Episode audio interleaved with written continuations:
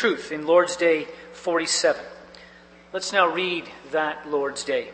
You'll find it on page 556 of your books of praise.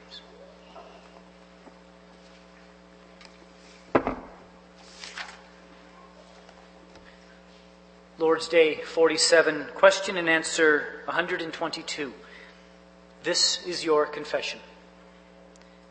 What is the first petition? Hallowed be your name. That is, grant us, first of all, that we may rightly know you and sanctify, glorify, and praise you in all your works, in which shine forth your almighty power, wisdom, goodness, righteousness, mercy, and truth. Grant us also that we may so direct our whole life, our thoughts, words, and actions, that your name is not blasphemed because of us, but always honored and praised.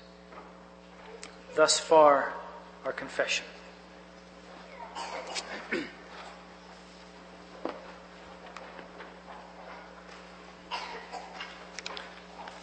Beloved in our Lord Jesus Christ, this afternoon we will delve a little deeper into prayer. We will dig a little deeper into the Lord's Prayer, the prayer that the Lord Himself gave us. And we will look a little more at what we do when we pray, how we use that gift that the Lord has given us, that gift of prayer, the means by which we may speak to God, and the means by which He blesses us with many gifts. Now, as we come before the Lord in prayer, we come with requests. We call these petitions. Now, the Lord's Prayer is divided into six petitions. There is a list of six requests in this prayer that we bring before the Lord, that we lay before Him. So today we will consider the first of those petitions. Now, what is striking about the first petition is what we are to ask for. God comes up to us as we kneel before Him in prayer. And as one person has put it, He asks us, what would you like most of all? What shall I give you first? And the answer is, Hallowed be your name. Hallowed be your name. At first glance, it doesn't even appear to be a petition, a request. It would appear to simply be connected to the address, uh, an expansion of our Father who is in heaven. But that is not what is being said here. Hallowed be your name is not a statement, it is a command. The first petition is commanding that an action be done to the name of the Lord that an action be done to the name of the Lord by God the Father. Now, a command like this in a prayer is, is actually more accurately called a plea. So, in this prayer, we are pleading with God to act in relation to His name. Now, the word hallowed should probably be explained a little more. It's a word that we don't use that often.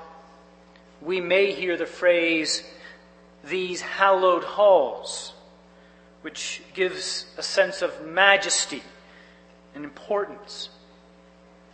But there, the word is used as a sort of adjective, which describes the halls. But the word used here in the Lord's Prayer by our Lord Jesus in Matthew 6, verse 9, and in Luke 11, verse 2. The word used here is a verb, it's an action word. So, what does it mean to hallow something? Now, the word used means to make holy. Now, holy means set aside or, or consecrated, put aside for service. And it also means pure and clean. It is something or someone who is used in the service of God, and it is what they must be. They must be holy in order to be in the presence of God. God is holy, and his name is holy. And here we are asking him to make his name holy. So we have to ask, how can that happen? God is holy. How can he make his name more holy? What we are doing is we are calling on God to preserve his name, to protect it from whatever would profane it. And we are asking that it would be proclaimed and revealed as holy more and more. So the command is not so much directed at God doing something to himself or to his name, but we are asking that he do something in the world and to us. And so I proclaim to you the word of God as we confess to its truth in Lord's Day 47 under the following theme.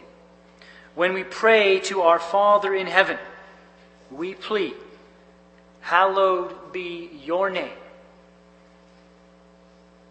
And we will see two things. We will see that we plead for God to help us know Him better.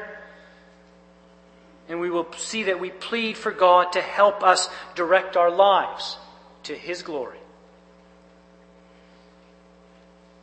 Now, as we come to the Lord in prayer, as He asks us, what would you like most of all? We, we really are saying, help us to get to know you better. A, a plea comes out from our hearts, and we simply ask, I want to know you more. I want to praise you more. Help me to do that. Our confession puts it this way Grant us, first of all, that we may rightly know you and sanctify, glorify, and praise you in all your works, in which shine forth your almighty power, wisdom, goodness, righteousness, mercy, and truth. In a way, the first petition is really a restatement of the third command. There, God prohibits the misuse or blaspheming of His name. And He commands that His people properly use His name. And we confess in connection with that command that we are to use His name with fear and reverence so that we may rightly confess Him, call upon Him, and praise Him in all our words and works. The idea of God's name being properly used involves our knowing who God is. And that really is what we are asking in the first petition. It is really a plea that God open our hearts so that we may see more clearly who He is. Theologians have often spoken of what our confession says here as knowing God in all His works and His attributes. Everything that God has done and all that He is. His, his character, who He is, shines through His works of creation, redemption, and sanctification.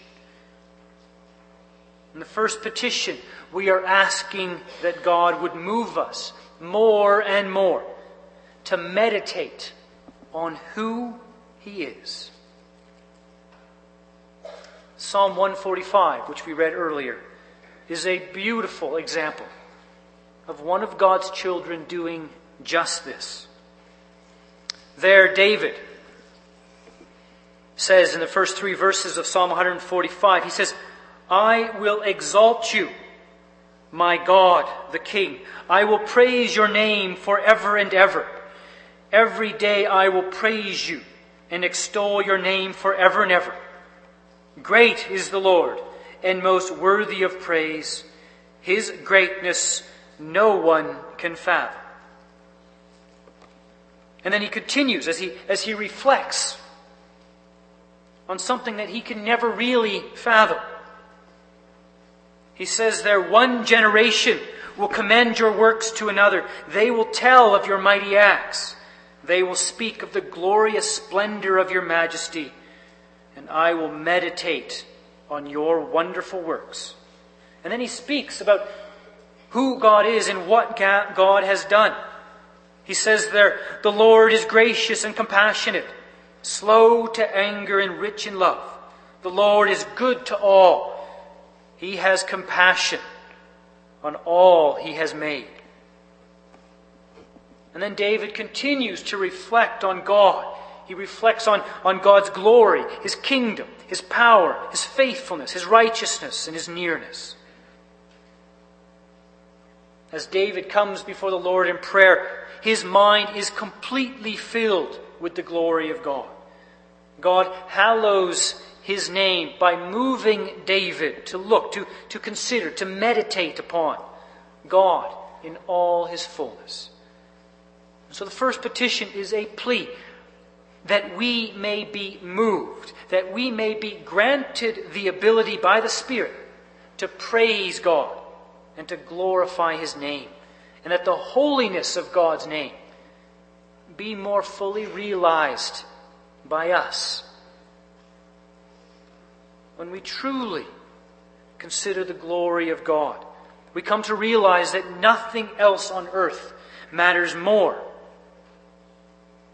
than that God receives all praise and honor. Anything less is to misunderstand or fail to grasp the greatness of God. As we consider ourselves more closely, we, we may even realize that we, in effect, ignore God.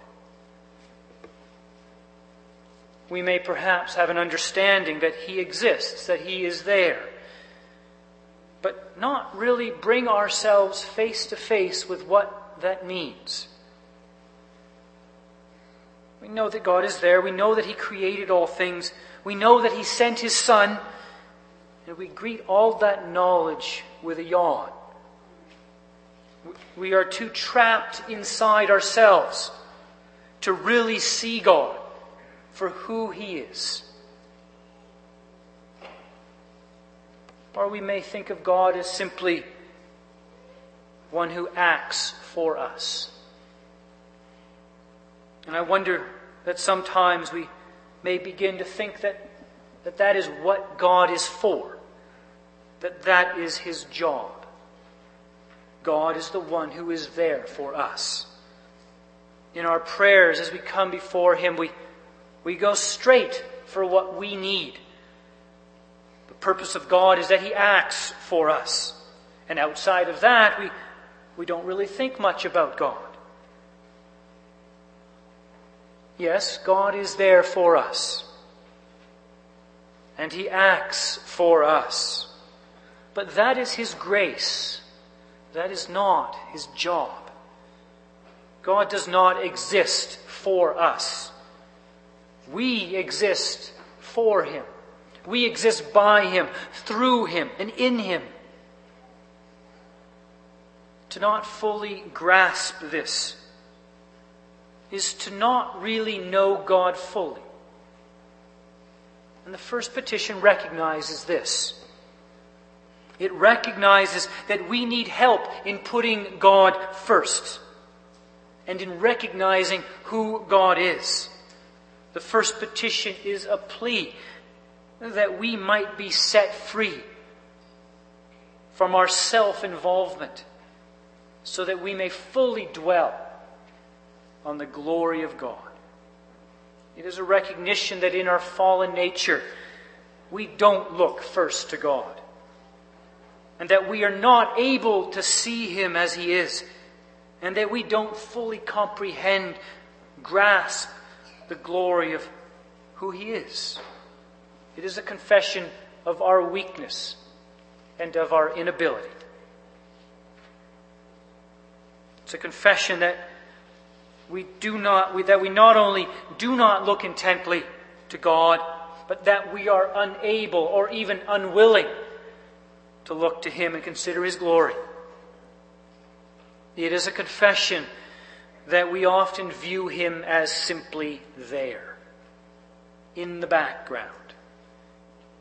The first petition is a plea that our darkened minds would more and more be moved to look beyond ourselves and to look to God,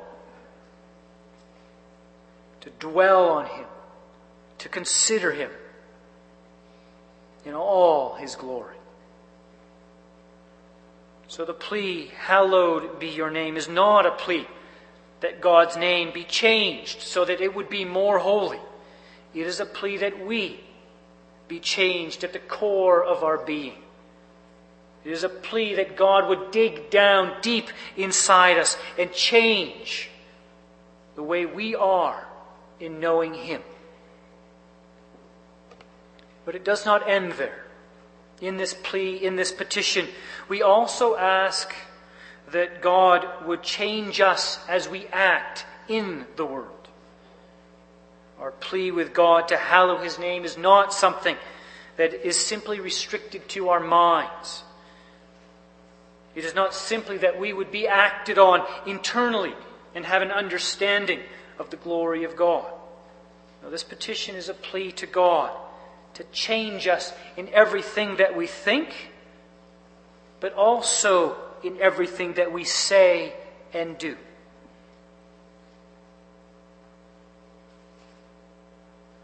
We plead for God to help us direct our lives to His glory.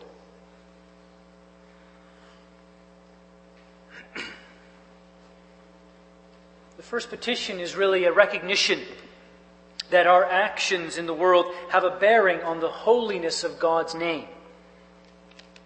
Now, name has the sense of reputation. In the Old Testament, we see that God's reputation, His name, can be sullied, made dirty by the way God's people act. The prophets, speaking for God, spoke again and again about how the people had acted in such a way that the holiness of God's name was profaned. The holiness of God's name was not recognized. And we saw something similar when we looked at, the, at our confession of the third commandment. The blaspheming of God's name means that we misuse it in our thinking and speaking, but also that we represent God in the world and that our actions reflect on Him. You can think about it in this way if you're if you work for somebody and you're driving their work truck around town and you drive like a maniac, your boss will probably get a phone call. And then he'll say to you, Why did you do that? You drove around with my work truck with my name all over it. You made my name look bad. And that's what's being dealt with in the third commandment. And that's what we're asking God to help us with in the first petition. In the Old Testament, we can see this in Ezekiel 36. Let's turn there for a moment. Ezekiel 36, the verses 20 through 23.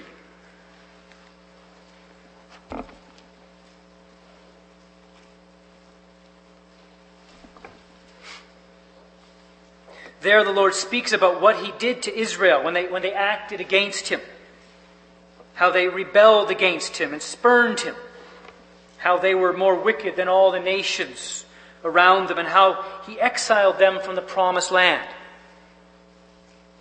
And then He says, And wherever they went among the nations, they profaned my holy name. For it was said of them, These are the Lord's people and yet they had to leave his land. I had concern for my holy name, which the house of Israel profaned among the nations where they had gone. Therefore say to the house of Israel, this is what the sovereign Lord says. It is not for your sake, O house of Israel, that I am going to do these things, but for the sake of my holy name, which you have profaned among the nations where you have gone. I will show the holiness of my great name, which has been profaned among the nations, the name you have profaned among them. Then the nations will know that I am the Lord, declares the sovereign Lord, when I show myself holy through you before their eyes. The holiness of God's name is connected to us and to our actions. Our actions reflect the holiness of God's name to the world around us. Martin Luther expressed it this way God's name is hallowed when his children live holy lives. The destruction that is done when God's children fall into sin, how God's name is profaned. We shine the light of Christ into the world around us, but so often we fall short. And we either blend into the world or we tarnish the name of God. How many of our coworkers would be surprised to learn that we are Christians? Or how many of us would be embarrassed if they found out that we were Christians because they know our lives don't match up with the gospel and the glory of God? The first petition is a plea for God to deliver us from that and that He would hallow His name through us. The first petition is a plea to God to help us as we reflect His glory into the world. It is a recognition that our actions so often go against or detract from God's glory. This pains us so. And so, as we kneel before God in prayer, we plead with Him that He would direct our whole life toward His glory. We say, Grant us. That is, we cannot do it of ourselves. We need God's grace and the Holy Spirit to do this. The first petition is a plea that we would be given what we need for the task. It is a plea for our lives to be aligned with God's commands. Our thoughts, our words, and actions, that they would all be in accord with what God calls us to be that we would be who we have been called to be in Christ. When we make this plea from the heart, when we truly long for God to be glorified through us, we do not simply let this stay in our minds. In the history of the church, there has often been a tendency to view the exercise of our religion as primarily a matter of the heart and the mind.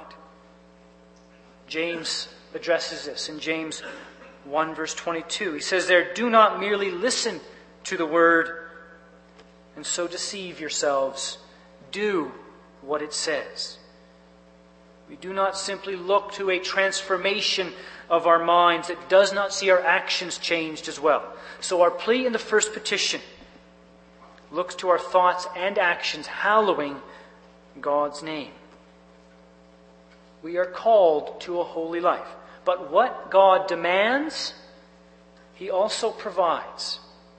Call on Him in prayer. There may be a way of life that, that needs to go. It will be hard, but respond to the gospel. Plead just plead for the Lord to, to give you what you need. Plead that He will hallow His name by directing you so that His name is always honored and praised in the world.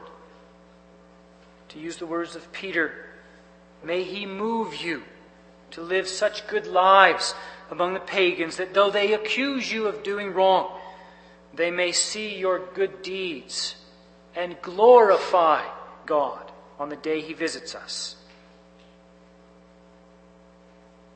Our plea in the first petition is that we, like David in Psalm 145, be moved not only to reflect, consider, and wonder at God's glory, but that we will be moved to proclaim to all, in all our speaking and doing, that same glory. David says there in verse 6 of Psalm 145 They will tell the power of your awesome works, and I will proclaim your great deeds. They will celebrate your abundant goodness and joyfully sing of your righteousness. And then he concludes the psalm with, with these words, verse 21. My mouth will speak in praise of the Lord. Let every creature praise his holy name forever and ever. David cannot contain himself. He praises the Lord and then he calls on all of creation to join him in the praise of the Lord. That is what he longs for. And that is what we long for in the first petition of the Lord's Prayer. We plead with the Lord that He will make that happen in the world.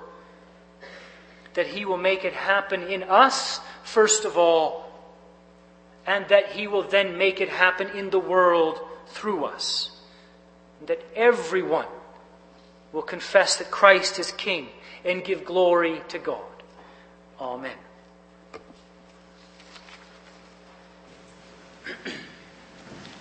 Let us now respond to the proclamation of the word by singing hymn 63, the verses 1 and 2. If you're able, please rise.